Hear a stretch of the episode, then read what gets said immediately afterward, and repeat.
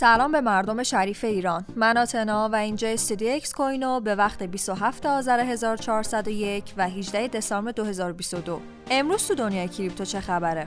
حسابرسی صرافی های مثل بایننس و FTX هیچ معنایی نداره. مایکل بری سرمایه گذار آمریکایی که به دلیل پیشبینی بحران مالی سال 2008 شهرت داره اعلام کرد که حسابرسی صرافی های رمزارزی مثل بایننس و FTX بیمعنیه. اون معتقد این کار بیشتر ایجاد یک مشکل تا راه حل.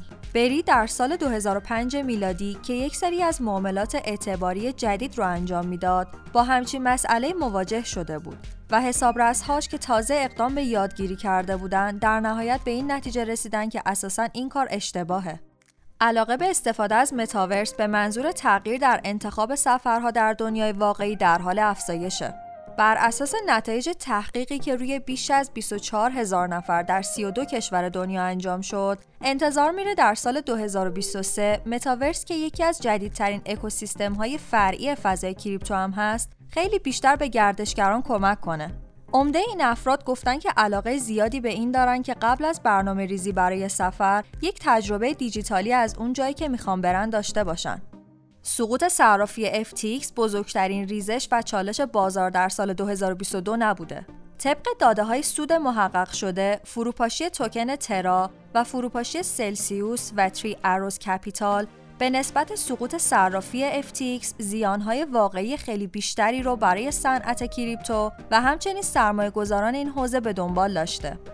کشورهای G20 قصد دارن روی سیاستهای جدیدی به منظور قانونگذاری بهتر صنعت رمزارزها در دنیا به اجماع برسن. معاونان مالی و بانک مرکزی G20 در تاریخ 13 تا 15 دسامبر در هند گرد هم اومدن و در این نشست وزیر امور اقتصادی هند اعلام کرد که هدف کشورهای G20 رسیدن به یک اجماع در زمینه سیاستهایی برای قانونگذاری بهتر صنعت رمزارزها در دنیاست. همچنین معاون صندوق بین المللی پول اعلام کرد بعد از فروپاشی که اخیرا در دنیای رمزارزها شاهدش بودیم خیلی واضحه که به استانداردهای مشخصی در زمینه مقررات این صنعت که مورد توافق همه دنیا باشه نیازمندیم. ممنون که همراه هم بودیم